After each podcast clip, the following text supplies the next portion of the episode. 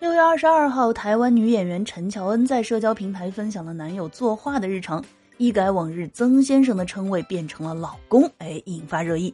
难道说是乔恩女王好事将近了吗？那要知道啊，陈乔恩入圈几十年，现在已经四十二岁了。虽然在偶像剧里反复经历了完美的爱情，但是戏外的自己却一直未能收获真正的幸福。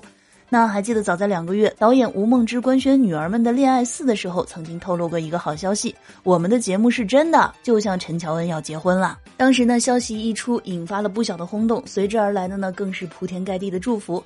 只是呢，当事人的经纪人很快予以否认。不过如今看来啊，可能离官宣不远了。那很庆幸兜兜转转，偶像剧女王呢，目前是幸福的。就像她自己说过的：“爱情没有放弃我，爱情不会放弃每一个相信他的人。”那相信爱情的人呢，一定不能错过的恋爱言情剧《百万情人》穆少晚上见呢，现在正在喜马拉雅热播当中。点击主播头像进入主页，赶快来收听吧。